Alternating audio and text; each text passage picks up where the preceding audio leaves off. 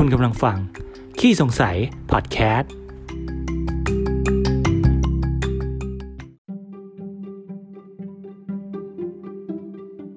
สวัสดีครับ ยินดีต้อนรับเข้าสู่ขี้สงสัย พอดแคสต์ พอดแคสต์ที่จะมาชวนคุณตั้งข้อสงสัยกับสิ่งต่างๆ รอบ ๆ ตัว และหาคำตอบกับมัน ไปพร้อม ๆ กันกับผมกู๊ดบอยครับ สำหรับใน episode นี้นะผมจะมาชวนกูฝังมาคุยกันเรื่องของกระเพาะปลาเก่านะก็เมื่อไม่กี่วันมาเนี้ยผมก็มีโอกาสได้คุยกับพี่ที่ออฟฟิศคนหนึ่งนะซึ่งเขาพูดถึงเรื่องของกระเพาะปลาเก่าขึ้นมานะเขาบอกว่ามันยิ่งเก่ายิ่งแพงนะแล้วก็บางชิ้นนี่มีราคาเป็นแสนเป็นล้านเลยนะผมก็เลยลองถามดูนะครับว่าไอ้กระเพาะปลาเก่านี่มันคืออะไรอะมันเหมือนกระเพาะปลาที่เรากินกันทั่วไปหรือเปล่าเนี่ย ซึ่งเขาก็บอกนะครับว่ากระเพาะปลาเนี่ยมันไม่ใช่กระเพาะปลาตามท้องตลาดทั่วไปนะมันจะเป็นกระเพาะปลาที่มีลักษณะแบบเขาก็เปิดรูปให้ดูนะว่ามันเป็นแผ่นๆแข็งๆใหญ่ๆอย่างเงี้ยรูปทรงบางชิ้นก็จะเหมือนไม้ปิงปองนะซึ่งก็จะต่างจากกระเพาะปลาทั่วไปแบบสิ้นเชิงเลยนะผมก็เลยสงสัยเกี่ยวกับเรื่องนี้นะครับว่าไอ้กระเพาะปลาเก่านี่มันคืออะไรนะแล้วทำไมมันถึงแพงถึงขั้นแบบเป็นแสนเป็นล้านขนาดนั้นนะ แต่พอผมถามพี่เขาเขาก็บอกว่ายังไม่ได้ศึกษาเหมือนกันนะครับว่ามันคืออะไรกันแน่นะผมก็เลยได้มีโอกาสลองหาข้อมูลเองดูนะครับว่าไอ้กระเพาะปลานี่มันคืออะไรนะ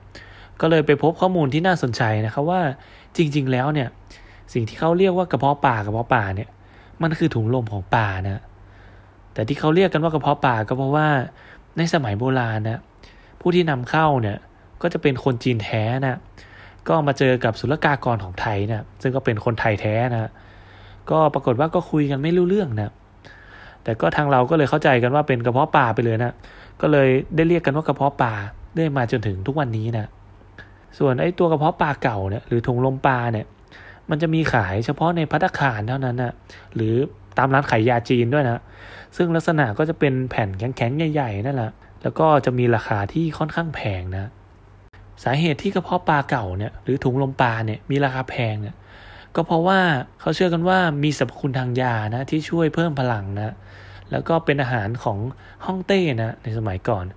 ซึ่งชาวจีนเนี่ยเขานิยมบริโภคกระเพาะปลากันมานานกว่าพันปีมาแล้วนะซึ่งโดยประเพณีของจีนเนี่ยเวลามีการแต่งงานนะแม่สามีก็มักจะมอบตัวกระเพาะปลาเนี่ยให้กับลูกสะใภ้นะ แล้วก็เมื่อลูกสะใภ้มีลูกหรือคลอดลูกชายออกมาเนี่ยก็จะได้เอากระเพาะปลาเนี่ยเอาไปปรุงเป็นอาหารนะเพื่อจะได้ทำให้มีน้ำนมออกมาให้ลูกดื่มเยอะๆนะส่วนเรื่องความถูกความแพงเนี่ยมันจะขึ้นอยู่กับสายพันธุ์ของปลาด้วยนะครับว่ามาจากประเทศไหนนะซึ่งสายพันธุ์ที่แพงที่สุดนะก็จะมาจากน่านน้ำของฮ่องกงหรือมาเก๊านะเพราะว่าเขาเริ่มกินมาตั้งแต่โซนนั้นมาก่อนนะบวกกับปลาแถวๆนั้นนะ่ะมันสูญพันธุ์ไปหมดแล้วด้วยนะ จึงทำให้มีความหายากนะแล้วก็ทำให้ราคาเนี่ยสูงตามไปด้วยนะ และนอกจากนั้นนะอายุแล้วก็ความสมบูรณ์ของตัวถุงลมปลาเนี่ยก็จะมีส่วนในการกำหนดราคา ว่าราคาจะสูงจะแพงด้วยนะ โดยของแพงเนี่ยก็จะมีอายุเก่าแก่นะหายากๆนะมีจำนวนน้อยๆนะแล้วก็มีลักษณะที่ดีนะก็คือมีชิ้นใหญ่นะหนาสวยแล้วก็โง่เฮงดีนะ ส่วนของถูกก็จะมีจำนวนเยอะๆนะแล้วก็มีชิ้นเล็กนะสภาพก็จะบิดไปบิดมานะไม่ค่อยสวยนะส่วนเรื่องสรรพคุณก็ก็เหมือนเหมือนกันนะเป็นการช่วยบำรุงร่างกายบำรุงเลือดอะไรพวกนี้ส่วนเรื่องที่ว่าไอ้ปลาที่เขาเอามาทำกระเพาะปลาเนี่ยที่ราคาแพงๆนี่แหละ มันคือปลาอะไรนะเขาบอกว่าส่วนใหญ่เนี่ยก็จะเป็นปลาเมียนนะซึ่งปลาเมียนก็จะมีหลายชนิดนะแล้วก็นอกจากนั้นแล้วก็จะเป็นพวกปลาคอสนะ ปลากระพงแดงปลากระพงขาวน้ำลึกนะซึ่งปลาพวกนี้ก็จะเป็นปลาทะเลน้ำลึกนะแล้วก็จะมีถุงลมอยู่ในตัวนะซึ่งปลาพวกนี้ก็จะมีการแบบต้องขึ้นมาจิบน้ำด้วยนะเวลาที่ต้องการออกซิเจนนะสรุปก็คือกระเพาะปลาเก่าก็เรียกได้ว่าเป็นของหายากอย่างหนึ่งเลยนะ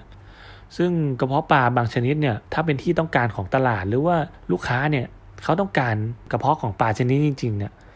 เขาอาจจะให้ราคาสูงได้เป็นหลาย ๆ ล้านเลยนะ เพราะว่าจากที่ผมลองหาข้อมูลดูเนี่ย ก็มีเคสเหมือนกันนะว่าบางทีซื้อขายกันเป็นหลักหลาย ๆ ล้านเลยก็มีนะ ถ้าเป็นปลาที่หายาก ๆ นะ แล้วก็อาจจะสูญพันธุ์ไปแล้วอะไรเงี้ยซึ่งถ้าคุณผู้ฟังสนใจเกี่ยวกับเรื่องนี้ก็ลองศึกษาเพิ่มเติมดูได้นะว่าวิธีการดูของถูกของแพงเนี่ยมันดูกันยังไงอย่างเงี้ยฮะ เพราะไม่แน่นะถ้าคุณผู้ฟังศึกษาดี ๆ อาจจะกลายมาเป็นเศรษฐีจากกระเพาะปลาเก่าก็เป็นได้นะ ใครจะไปรู้นะ ก็หวังว่าพอดแคสต์นี้จะเป็นประโยชน์กับคุณผู้ฟังไม่มากก็น้อยนะ แล้วพบกันใหม่ใน episode ถัดไปนะครับ สวัสดีครับ